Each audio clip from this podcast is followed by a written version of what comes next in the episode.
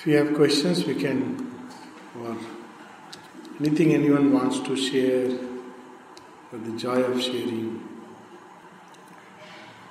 keep our mind still for a while. Although we surrender, uh, if any difficulties arise, we just surrender. In spite of that, how to How to keep the mind still. there are several stages through which it passes. For example, quietude, calm, peace, stillness. These are the stages through which the mind grows. The first thing, the most elementary practice that is necessary is to train the mind to concentrate on whatever it is doing. It's a tremendous practice. Otherwise, it's all the time discussing. See, even in discussion, talk, the mind tends to get scattered.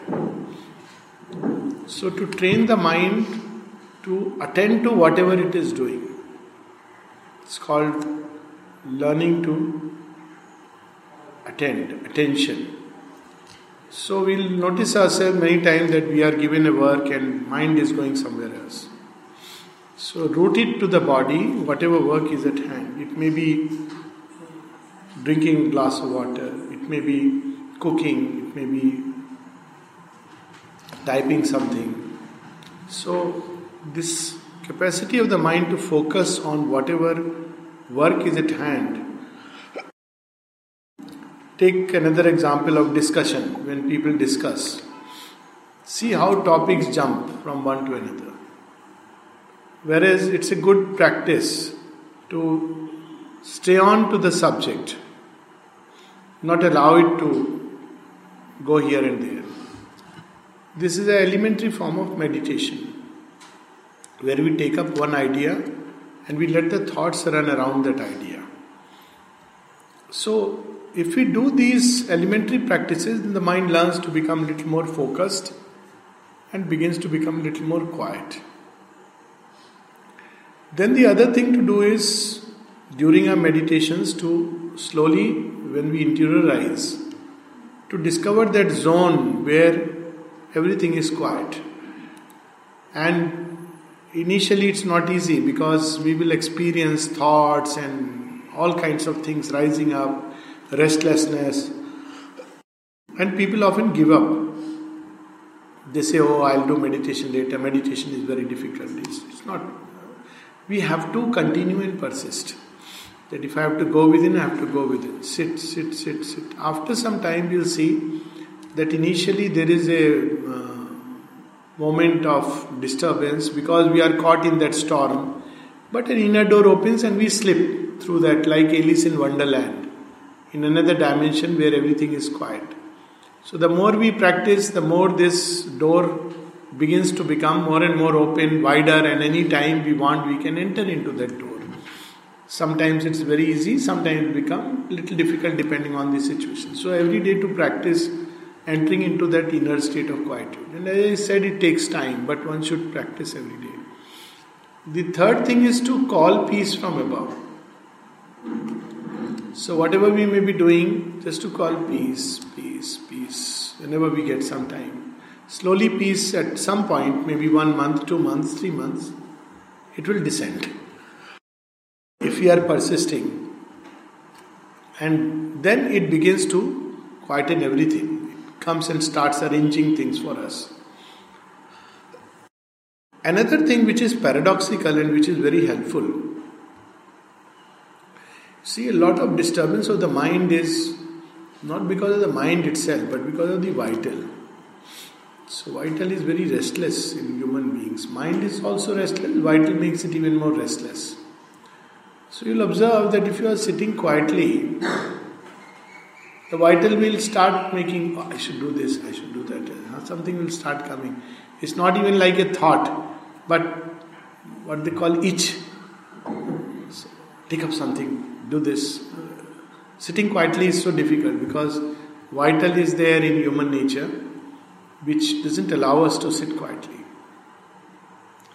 So a good thing for the vital is to good way to make the vital uh, restlessness quiet is to engage in some sports or everyday some vigorous physical activity. So in the ashram you will see this that mother gave so much importance to sports.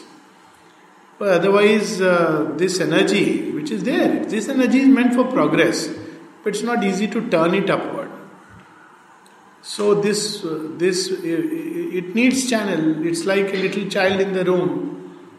So if you don't give some work or some task to child will keep jumping. If you keep telling the child don't jump on the sofa, he will not listen. But if you give the child some activity which engages the child, then you will see that the child slowly, instead of the sofa, is onto that. So the vital also needs to uh, be given some work, some activity. And that's why again we come to this that work for the divine purify is the vital nature. Because this restlessness in the vital comes from various sources. One of them is one of them is intrinsic restlessness of the vital. This one part. Then another thing which disturbs the vital very much is desires. Then a third element which disturbs the vital, ambition. So all these will create storms inside the vital, passions. So they create a storm. So when we turn them towards the divine, then slowly, initially it's a tough calling, but slowly they will so we have to see where are the elements of desire inside us when we are doing work. That's why the Gita speaks of the Nishkam Karma. Many things will happen which are not to our liking. It's not only in job, in every sphere of activity, in human relationship. Child may not listen to us, for example. We may want the child to do something, child may do something else. It's okay to allow that freedom space to do Nishkam Karma. You have done your best. That should be your our this thing. Otherwise, a lot of discursive activity of the mind is simply because of results. What is going to happen? Even in yoga, we start doing that. So, this way, and it takes long time. And of course, as I said, uh, as is well known, to fix the mind, first it's work, whatever you are doing, then to fix the mind inwardly on an object of concentration. So, as um, in the beginning, especially when the energies are very youthful, it's very difficult. But as we go through experiences of life, there is a certain bit of training and taming which takes place naturally. And so, to fix the attention inward on an object of concentration, on the mother's image, on the mother's name. So, this way, slowly the mind will begin to enter into a state of stillness. Long process and we should not expect uh, sudden miracles. It's okay, but we should persevere. If we persevere, eventually it happens. It comes, of course, ultimately by the grace, but our effort help us to retain it. also, to avoid certain things which make us restless. Like, for example, I hate to give this example, but it's so true marriages You've seen what happens when people go for marriages. Now, you know, marriage is outdated. So, but still, and the way we all have marriages, what is the atmosphere in a marriage? It's really quite a horror. If you look at it from the point of view of the new consciousness, it's a horror. And uh, yet, people go. Then there are certain. Um, kind of associations and company which will make us very restless. So we should be careful. It's important uh, what kind of a vital interchange because whenever, uh, you know, like this is satsang, but then there are um, people and places which make us intrinsically restless. So we should um, not too much indulge into these things. Um, of course, there has to be a balance completely I'll not go here, not go there, can make us very limited. But if we have to go wherever we have to go, sometimes can't help it, we should minimize it and go with a very clear idea that I am going to practice equanimity. Don't go into, well, I have to buy a new dress and show it to others. That's dangerous. So, uh, That's the reason why coming to ashram or coming to places where there is a zone of peace, because if we are in the world, engaged in the world, and yoga has to be done in the world, it's also a fact that we drink poison. Mother has spoken of that. She said that's why she created yashram. And olden time there was a need to go into monasteries, take a break and go, because otherwise we drink. We don't even realize it. See, go to a market with a friend. Friend says, "I want to go to market." I'll come. Okay, you go to the market. You have not had anything in mind. But when you go, you want to buy something. Whereas a better way is to go to the market with a clear idea this is what I am going to pick up. Pick up that and only that and come back. It's a big training. everybody is laughing, it's very difficult. The moment you go, there'll be something else, and you know, they always. So these are trainings. Simply, I'm saying that you know we can train our mind and vital to a point because we'll have to go to market. There are things to be bought and which we get in the market. So go with this clear idea. This is what I'm going to pick up. Go, find it, pick it up. If you find it, come back. If you don't find it, leave it. maybe not not now. So these are various ways by which we help in developing quietude and eventually stillness of this quietude will deepen into calm and peace and eventually stillness. Stillness won't come straight away. Even as i said reading you know one of the side effects of reading Sri Aurobindo's books side effect people want understanding but before understanding stillness comes. Why? Must have seen people often say oh i read the life divine i feel sleepy. All right good Better to sleep reading the life divine than take a pill or you know get worried. Read life divine and get to sleep. So nice. All psychiatrists will go jobless. good for them, good for us. I don't understand anything. Very good. Read the one paragraph, the earliest preoccupation of man, or so it seems. Read human aspiration, first passage. 10 lines. So it will, um, the mind slowly, because it's a higher consciousness. Somebody asked Sri Aurobindo, why, why don't you make it simpler? And people like to make it simpler. One of the big challenges, oh, he has written very difficult. It's not like that. This, everything that Sri Aurobindo has done is, is like a smart move. You know, he is smart. So, what is the smart move? He, he has said this in one of his places. And he says he has brought things, highest truths, up to the higher mind.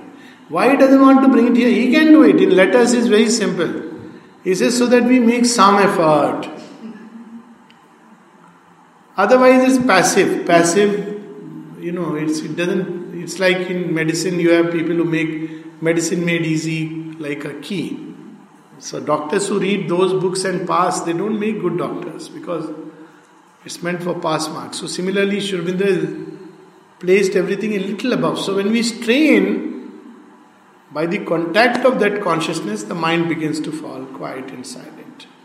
So we should read every day something from Sri Aurobindo. It's not about that I'll understand better about yoga. Yes, it may come, it may not come. That's not important. Yoga read mother. If you want to know how to practice yoga mother.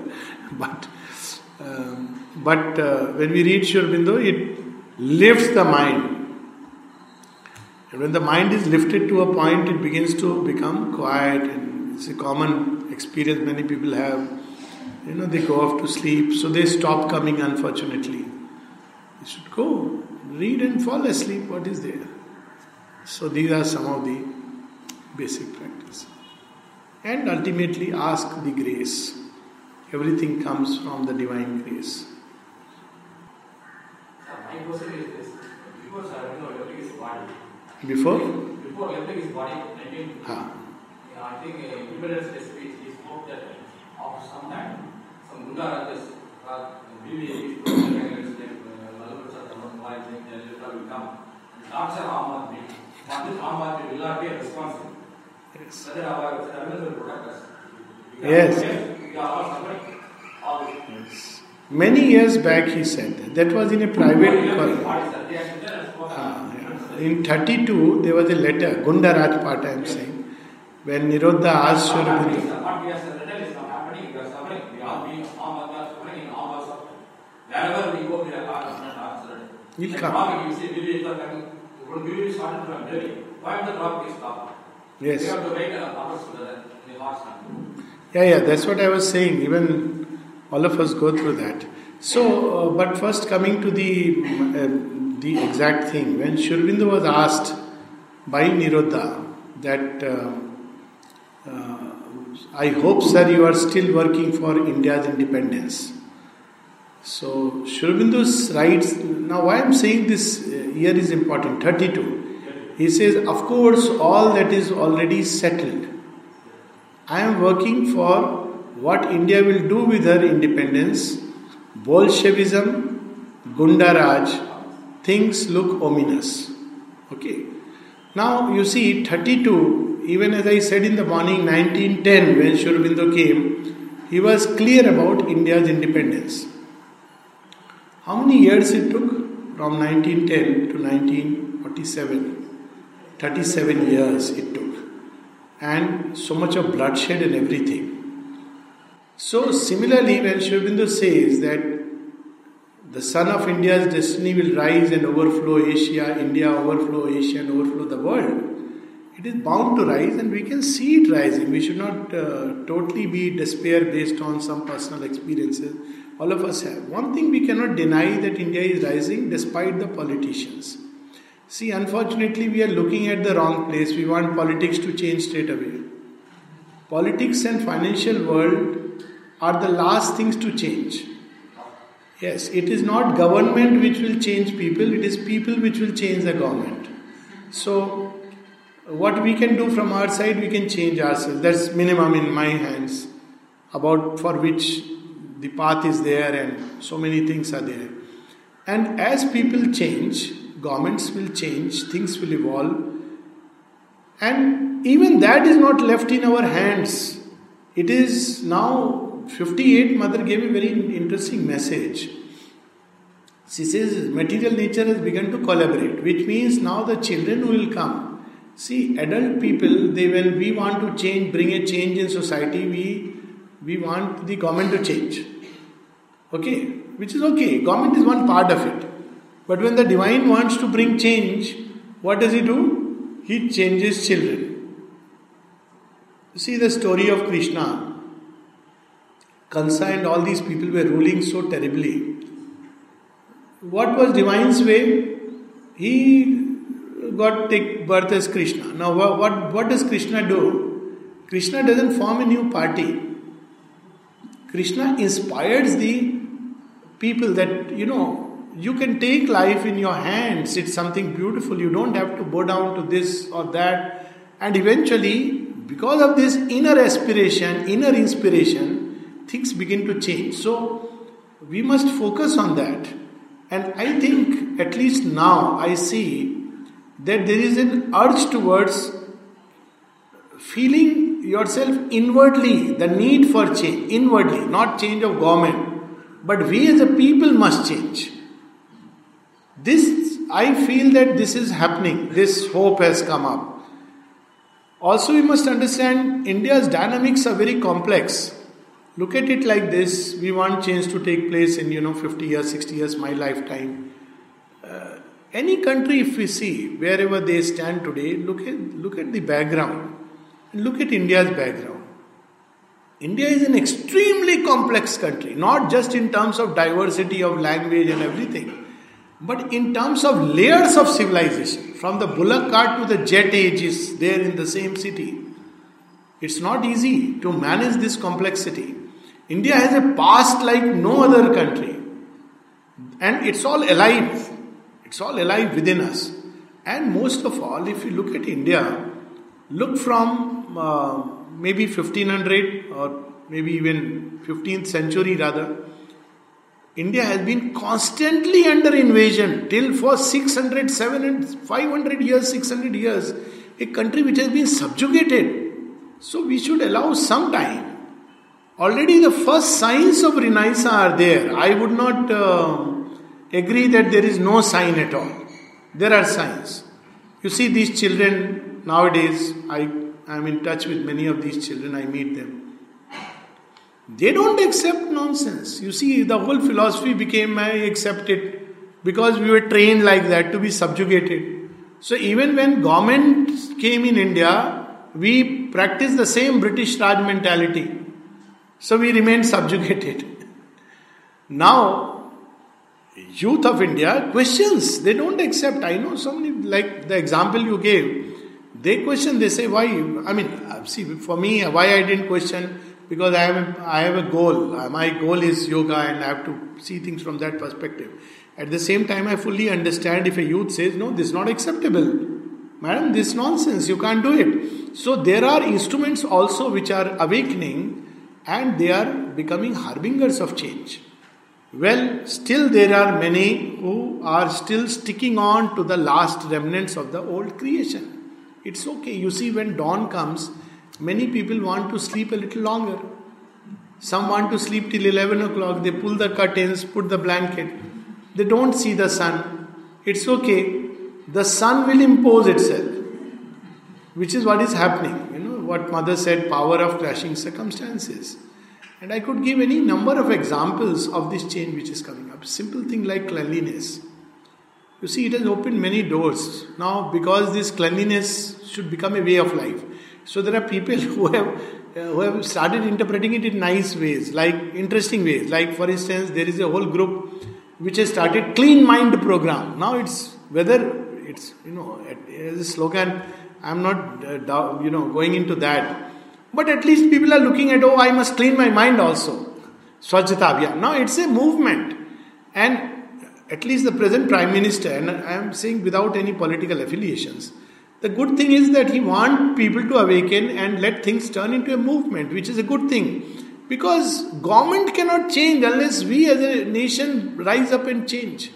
So, which is happening? See, look at 30 years back, how divided we were. Look at now. People are comfortable because of the mass movement and everywhere. They yes yes yes yes yes. So that that is because I agree. Yes. Yes. So, but who has given them the power? See, that is the thing that people have to awaken and change. Now they are torturing because we give the power. we are powerless people. what power we have? No, it's not our fault. We are, see, when we talk about government, who empowered the government? In, a, in, in democracy, we cannot blame the government, we have to blame ourselves. Now, not real democracy, sir. There is no real democracy in India. It, You accept, sir? I don't fully accept that, but I do. I, I understand. No, no true democracy can come unless people are awakened and they are educated. I agree with you that you know on that score that to have true democracy it should be like that. Or BJP democracy, Aam Aadmi democracy. Ah. Aam Aadmi, I don't know. See, I'll tell you what this idea of the common man. I don't fully subscribe to it because common man wants everything to be served in the platter. He wants everything for himself. I'll give you a small example. Look at now GST and this has had come up. Demonetization took place. Two examples I'll give from very recent past. What was the response? Now, very interestingly, the common man stood by it. Why did he stand by it? Because deep inside he knew it is for the good of country. But there are also people who say, "Oh, GST, my hotel bill have become expensive." It's okay. Let the system get cleaned. What what if instead of you know if I can afford go go to a hotel and spend 500 rupees, can't I spend another 30 rupees, which will now GST will make things more transparent? I'm giving just one example out of many. But I see, you know, there was a demonstration. Why? Because not because uh, things have become costly, but because now income tax people have to pay. The fact is that the Aam Aadmi, the same Aam Aadmi, even when he was earning, he was refusing to pay any tax. You know, we all know this. Um, I mean, I, I was with the Indian Air Force, and it used to trouble me, not trouble me, but I used to say, look, Excuse me, sir. I will, I will question you. Yeah.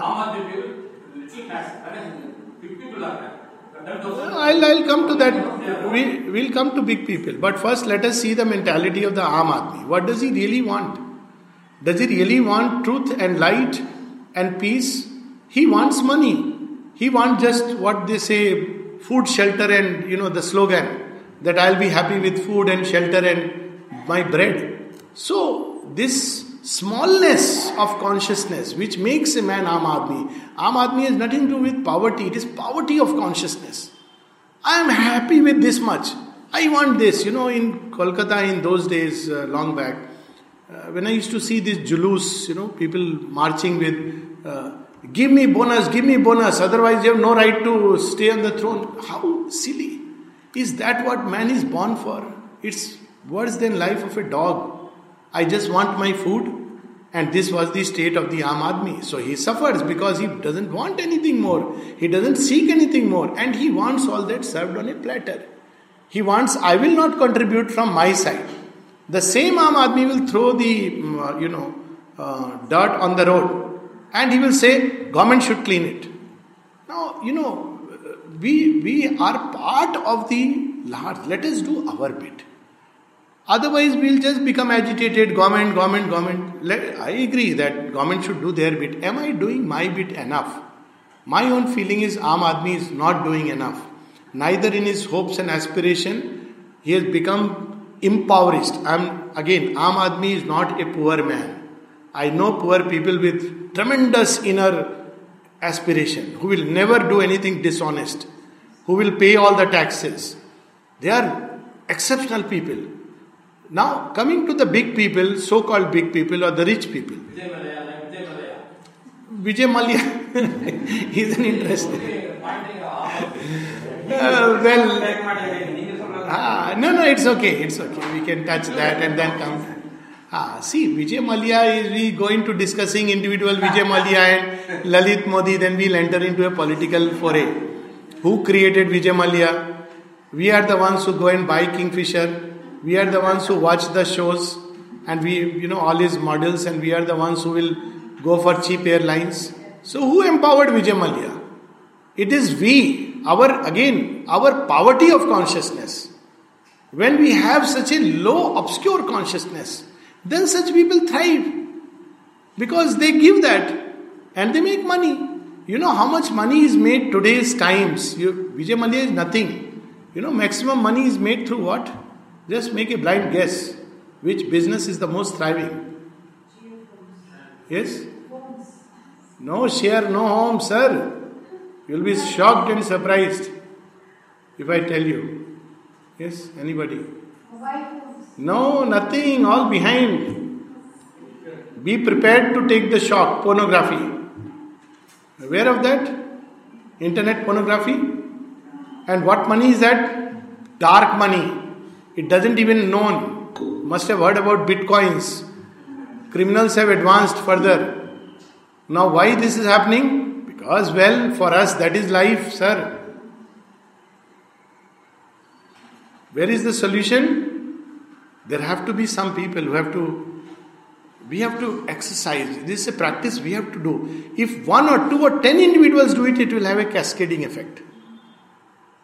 What is the way we look at a woman? I'm not talking of this. Uh, we are very blessed and people who are, you know, we are so fortunate. But look at, you know, how is a woman treated? What is, uh, we talk about common man as an object of what? Pleasure. You look at the advertisement, look at the cinema. So, who is responsible for this?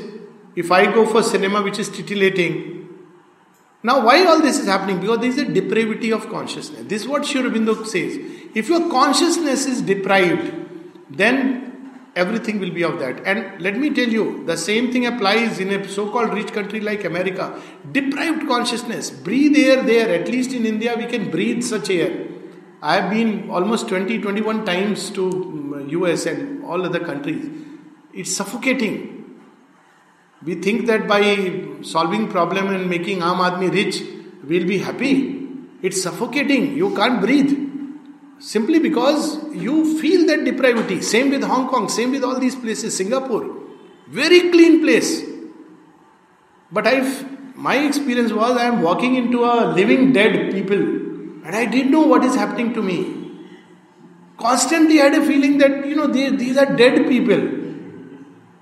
So much so that I had to clutch to Savitri and open, and then I got the exactly what.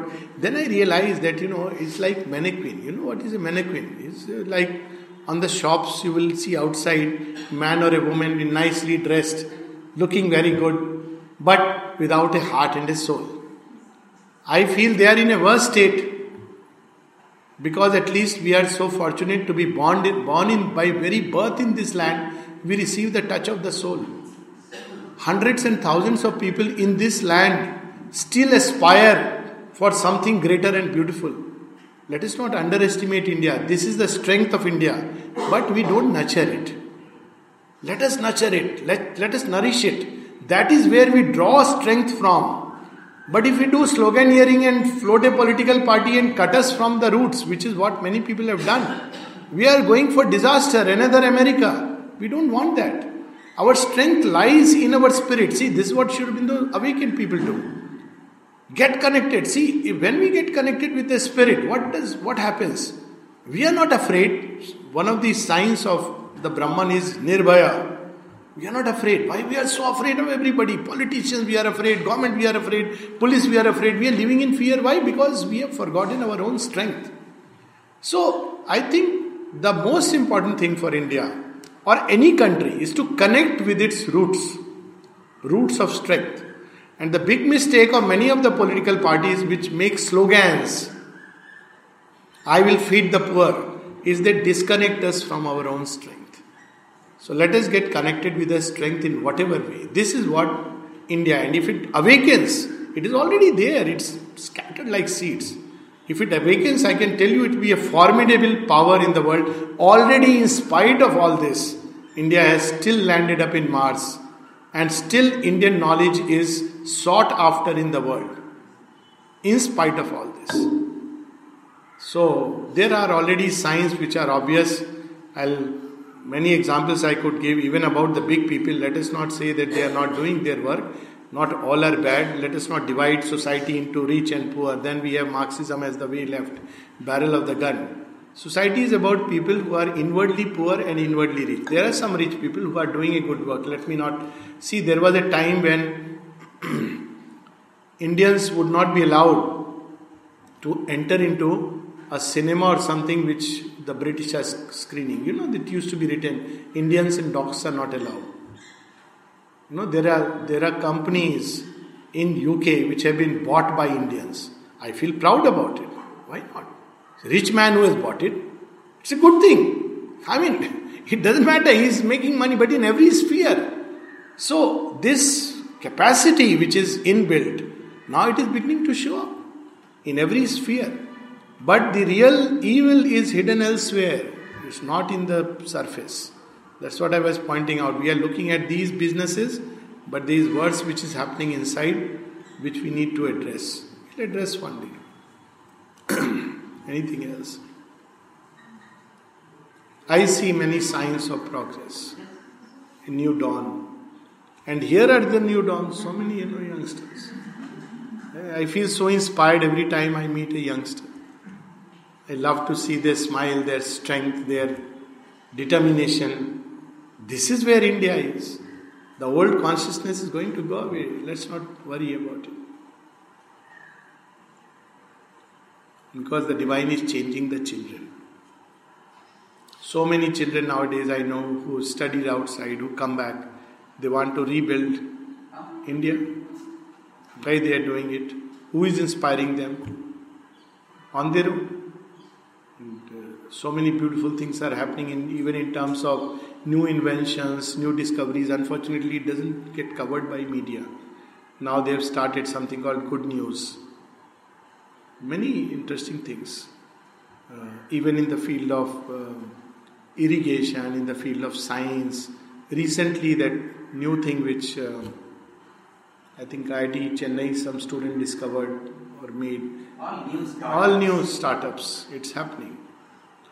So let's wait 600 years of slavery and a very complex country, we should give at least 100 years.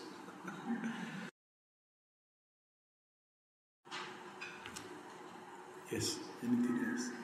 Earlier, when we were studying, we used to have in schools like the moral science classes. But nowadays, uh, in international schools, they don't have. But for them, how to See, I quite, I mean, I also, was it a convent school or something? yeah. Ah, so same thing. I also studied in convent school where they taught us very, let me add the word boring moral science classes.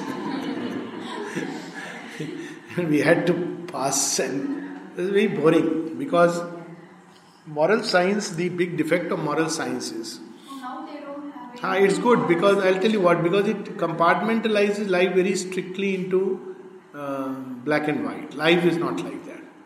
Uh, and now, as the consciousness is growing, we are discovering it. For instance, nowadays we say if a wife refuses to have physical relation with the husband, the husband can be charged guilty if he forces, isn't it? It's a new law. Look how India is changing. Nowhere else in the world people are thinking of these things. Now it's a wonderful thing, isn't it? I'm sure everybody will agree that if a wife refuses, husband has no right to force. Now in moral science class, you will not be taught this. If you are married, it's sacred, it's okay. But this is the dilemmas. Now new dilemmas are coming up. You, you thou shalt not kill. Now what, what does a soldier do with these moral science lessons? Because he is standing face to face. If he doesn't kill, there will be an invasion. So, real life, moral science should not be taught as a book. It should be taught in real life through everyday life experiences of children, and I feel there should be something like a classroom discussion, which is what now many places are starting, where they have life lessons. So, life lessons and life skills. So, they pick up a subject like, you know, money. Now, let's say simple thing why should you pay taxes? Now, you know, today's generation actually is telling their parents, this um, sometime back I read it. Today's generation is insisting to their parents, Dad, no, we want to pay taxes. Now, why? It's very interesting. Because ultimately, what are you doing? It's forget nation building and other things, which are wonderful things. But very simply, I am at peace. Second, you can't go abroad unless you show your three years tax return. Practical things. So, uh, compelling circumstances. So, earlier it was not important. I just stack money and keep it in my cupboard. Now it is meaningless. What do you do with that money? So, this young generation realizes the moment you go to buy something, you are asked the source of your income. So, they are discovering that it's much more intelligent and wise, even for your peace of mind and business, to pay the taxes. So, this, uh, this is how these discussions should take place within the classroom and as parent with our children. That look, you know, what do you feel about it? Pornography. I had discussions with children. And I, uh, you know, very logically, it's not about morally it is wrong and you know you are doing something bad and no, leave aside that part. That is true, but let's work at their level. So what happens? You are the you are constantly associating in your mind the image of a woman as a pleasure object. Now, would you like to see your mom or your sister or your wife in this way? And children begin to think. Then you lead them to a point that look, too much of indulging into these things will lead to an emotional deprivation, which is what happens. It's a big problem. You you don't know love because now love has been replaced by lust. So these children through discussion understand that yes. But what were we doing earlier? Either closing the eyes or you know moral science lectures. We don't even touch upon this issue which is so important, growing up children. So these this is the way we should bring it. Now, how IB schools are doing, uh, I do not know because though I know some uh, teachers there, I have not discussed this aspect because I'm, I'm not aware. But it's good that it has gone the way it used to be taught. But the new way, which I know is being done in some other institutions, I've been involved with few of them, is life skills management. A simple word is life lessons. Value-based education. Value based education has come up in a big way. Yes, you're right. Value based education, thank you for that. It's come up in a big way. So, which is much more uh, flexible because it, it doesn't cut life into uh, right and wrong. You know, that's a very typical, uh, you know, Christian way of looking at life. But life is real, it's organic, you know. So it cannot be cut into this. In Indian thought, it was never existing in this way. This is good, this is bad, this is right, this is wrong. This is a typical mentality we have acquired because of foreign invasion. So this is happening, already happening. And I'm sure it will grow. We can have our own programs with children, value based. Why not? Value education, which would include things like courage, all the 12 qualities of the mother, generosity. We can have a discussion with children what is generosity? And there we can even touch upon the, you know, politics. For instance, people think that uh, giving food, shelter, and money that's generosity. But giving knowledge, nobody regards it as generosity. It's a generosity of a much higher kind. Look, you know what happened with uh, Ratnakar. It can transform a Ratnakar into Valmiki. By what gift? By knowledge. So, giving knowledge, acquiring knowledge, uh, these thoughts are coming up incidentally. They say that the next generation, the knowledge will become power, not money. They, the word being used is knowledge economy. So, yes. So, already many changes are coming which are in the line of the new creation. Our Indian tradition, we have the habit of spreading knowledge, but with Westernized thing, this habit of patterning and all that comes, which uh, uh, at times conflicts with our roots. Uh, I'll touch this question in two ways. One is that Western method and Indian method, where Indian method is to give knowledge and share knowledge. Western method also they share knowledge, but they patent it and charge money for it, which is uh, which is not good. I quite agree with you, and that's why in Sri Aurobindo Ashram Pondicherry, in the center of education, uh, there is no money taken from children and no teacher is paid. Uh, when mother was asked about it, mother said because knowledge cannot be sold. What price tag can you put for knowledge? So the method was what? Guru Dakshina. Out of your own joy. So either you give of your own joy or the Guru. If you say Guru, you ask, then you could ask anything because knowledge cannot, you can't fix a price tag for knowledge. And of course, the state used to take care of those who were into the knowledge field because you know you need to sustain yourself. This was the old ancient system. Now it is gone, and I quite agree that now everything has become utilitarian and Western, and their there are conflicts. Instead of looking at things into Western and Indian, that had its meaning some time back, but now uh, you know we are entering into another age. We have to go to the root and see. For instance, there are certain traditions within India which have become dated, and we need to, uh, and all over the world, one is getting rid of it. Uh, take, for instance, let me give this example the sanctity of marriage. I'm giving an example. Now, in Western tradition, in Catholic Church, if you are married, you cannot divorce. You know, it's very painful. You cannot divorce. Law doesn't allow. Or you take another extreme where you can say talak three times and get separated. The man can say. Now, similarly, we have in India also sanctity of marriage. So we must understand that, well, sanctity comes from what? It comes from the core which is love. Now, when love has passed away, it's alright, you know, people rebuild their lives. It is happening, whether we like it or not, it's happening. So, tradition for its own sake or tradition for something greater and deeper and truer. Otherwise, we live with facades, hypocrisy, we lead a double life, something which is in the front for society, something else which is behind. So, now it's not about, in fact, traditions all over the world are being challenged. All over the world. And neither west nor east, both are, the grounds are being shaken. Why? Because something new has to come. What is important is whether west or east, the basis should be truth. The basis should be love. If that is the basis, it's fine. But if that is not there, then a tradition for its own sake has no meaning. Like going to temple, for example. It should not become a mechanical ritual or routine. It should be an act of love or is seeking for truth. Now, so these things are getting broken. And I think we have to focus now on the fundamental rather than on the superstructure outside. Otherwise, we are in for the new consciousness will wash away all these things. So, uh, any division nowadays is not good uh, because we are entering into an age of oneness.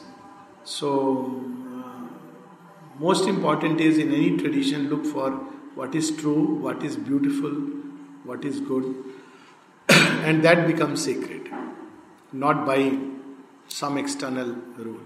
Simple thing, I'll give you an example. Again, that takes us to the moral science and value based education. Now, people want to know what actions are good. Now, if I flip the question and say, let's see what actions are beautiful, you know, you will have an answer. So, install beauty as the Godhead. Otherwise, see what happens in temples. I've been for a number of them. Mm, take, for instance, Mahakaleshwar in Ujjain. It's supposed to be such a sacred place and everything. It's so dirty. Poor Shiva, you know, you feel bad about him. If he ever becomes Rudra, all the devotees will start shaking. Pouring milk the same way, and you know. So, traditions also need to now change. Now we must discover the divine inside. In ancient, now also, which is tradition? See, in the Vedic age, you don't see these temples. And yet we talk of Vedas. When did temples actually start? Much later. It's more of the Puranic age which gave birth to temples. But in the and though these temples were because Puranas worked on the vital of man, so it tried to give an image of something closer to inner reality they represented outside. Like you know, this bell and uh, the diya Deepam is some inner reality which is being produced outside. But in the Vedic age, you don't find temples. You see the great civilization, you discover in temple of very seldom you'll find. You have ashramas in Vedic age. What are ashramas? They are places where knowledge is being given, and you know kings would go there and sit at the feet of the rishis and receive knowledge. So now we have gone through an intermediary phase so, temple is not important, but truth, knowledge, seeking is important. That seeking must awaken and keep it. I'm not saying that one should not go. If one goes, fine, but don't make that the important thing. That is not the essential thing. Essential thing is seeking and awakening. So, all over the world, these outer traditions are getting broken. And it's bound to happen. We have stories in, in our Purana, Shiva, how you know, Sati when she dies, and then you know, Vishnu cuts the body into all the parts. She has to be reborn as Parvati. Cannot be the same old thing. The same spirit must take a new form. This is one of the work that Sri has done. The spirit of Sanatan Dharma takes a new form. For example, dress is now not so important. Earlier, it, uh, to enter into a temple, there used to be certain dress. Women during periods they could not go inside the temple. Mother broke away all these things. Why not? If we say divine is everywhere, every okay, we may say from the point of view of hygiene. Then say it is hygiene. Human beings can understand. And now we don't have to worry about hygiene. There are so many good measures. Why should a woman be deprived from going near the Lord? You must have seen in ashram, nobody asks you. So there is a change coming, and uh, we must flow with that change. So, more than tradition, truth is important to keep it, and truth will save itself. It's capable of doing it. Beauty is important, harmony is important, love is important. They are the Godheads of the future. Even freedom is important. It's one of the Godheads in today's time because it's an age when individuality also is coming up in a big way. And so, all these are the new Godheads of the race. Yes, yes, please.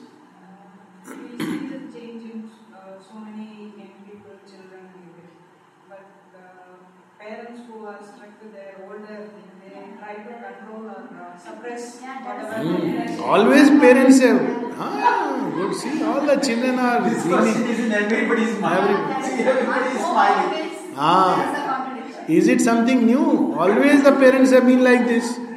You see, even Krishna's parents were very, even Rama's parents, parents are like that. You know, old consciousness always, you know, sometimes it's done out of, sometimes it's done out of misdirected love. Very often it is that safety, security, danger. Because you know, as we grow old, the mind becomes narrow and the waist becomes bigger. Waist is so, mind become narrow because uh, life sometimes you know you feel very see we must understand why they do many things fears come in this may happen that may happen sometimes the fear takes the form of rahu ketu and you know if you do this you know, rahu kalam because you know we are scared people you can't tell them brahman is nirbhaya you know too big a truth but you see this is how change comes each generation brings its own fresh blood vigor these children, when they become parent, they become more adjusting. See, now there is an advertisement uh, which comes on, plenty of advertisement which indicate it. One is about husband and wife relation. Old time, what was it? Man went into the house and became a couch potato. So no wonder diabetes, hypertension, everything. Women remained healthy. Why? Because they were working. And once he came to the house, he was the boss. And poor lady will start preparing, you know, cooking all day. Even if she is working, it went on. now we see that the change is coming. Husbands work together in the kitchen. This change has begun to come in. I mean, at least you must insist. Okay.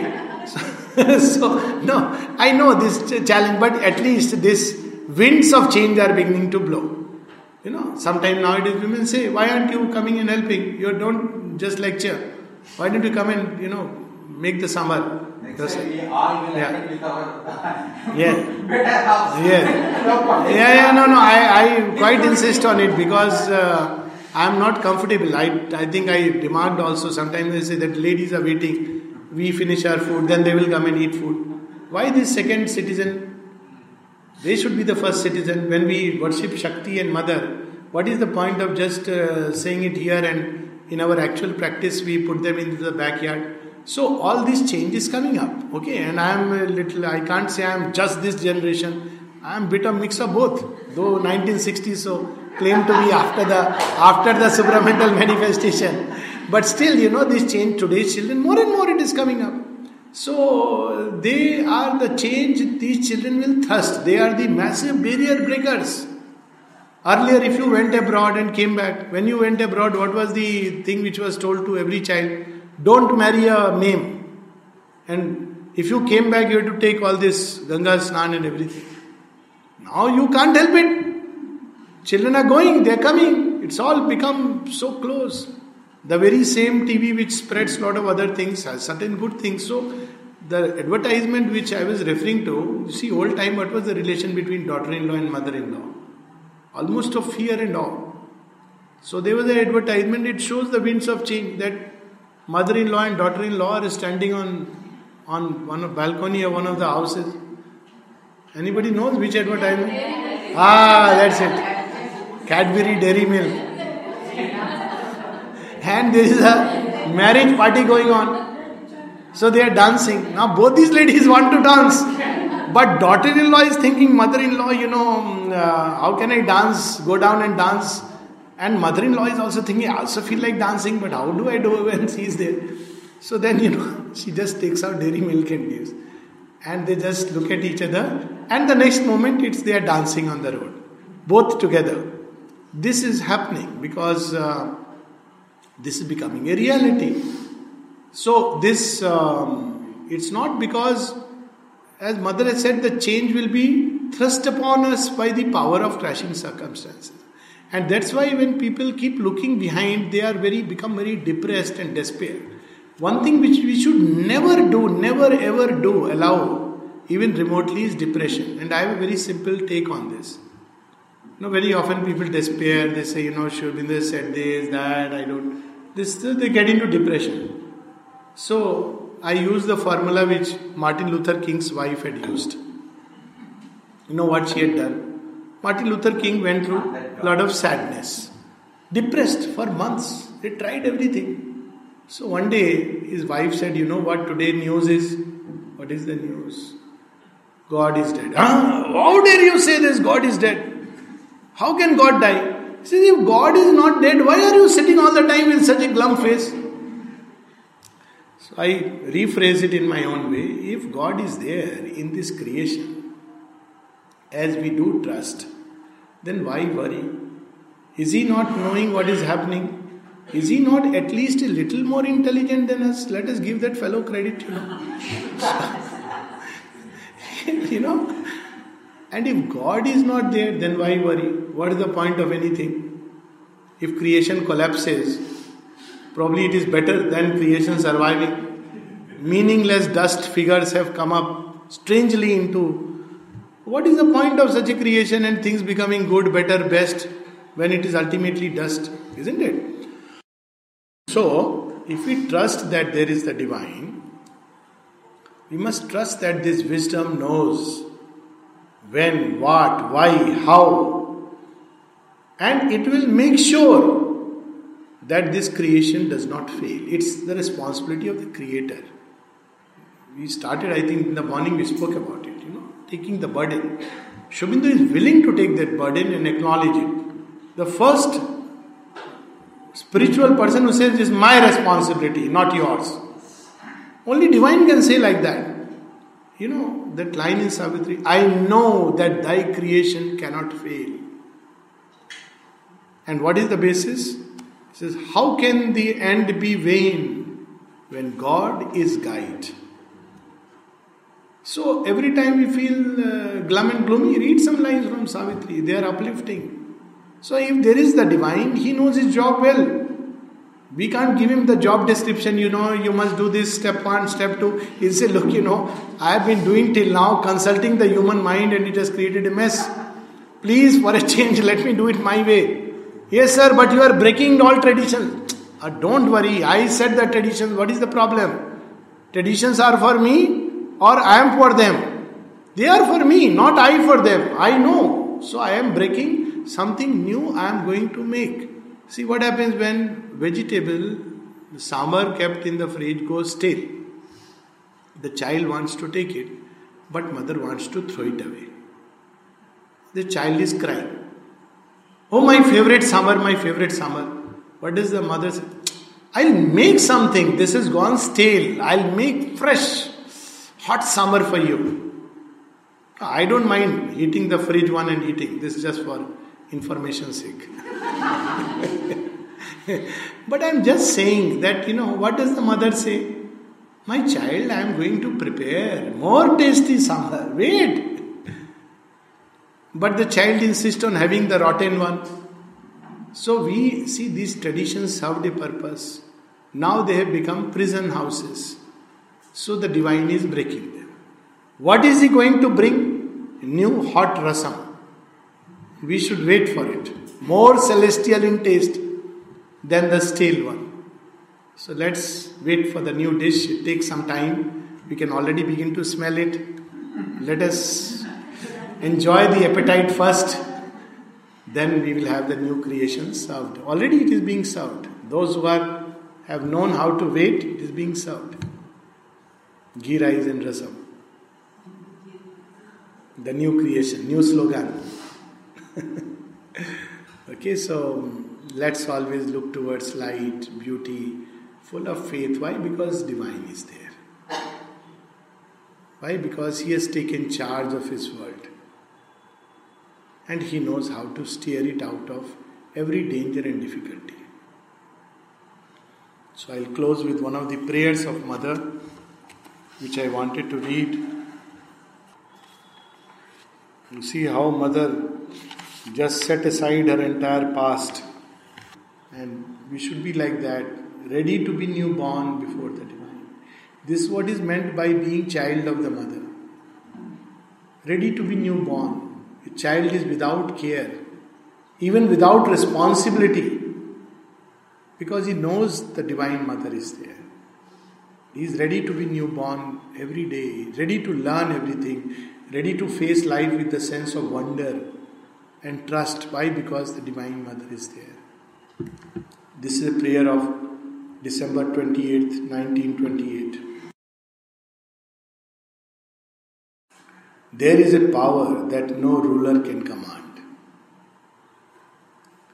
There is a happiness that no earthly success can bring.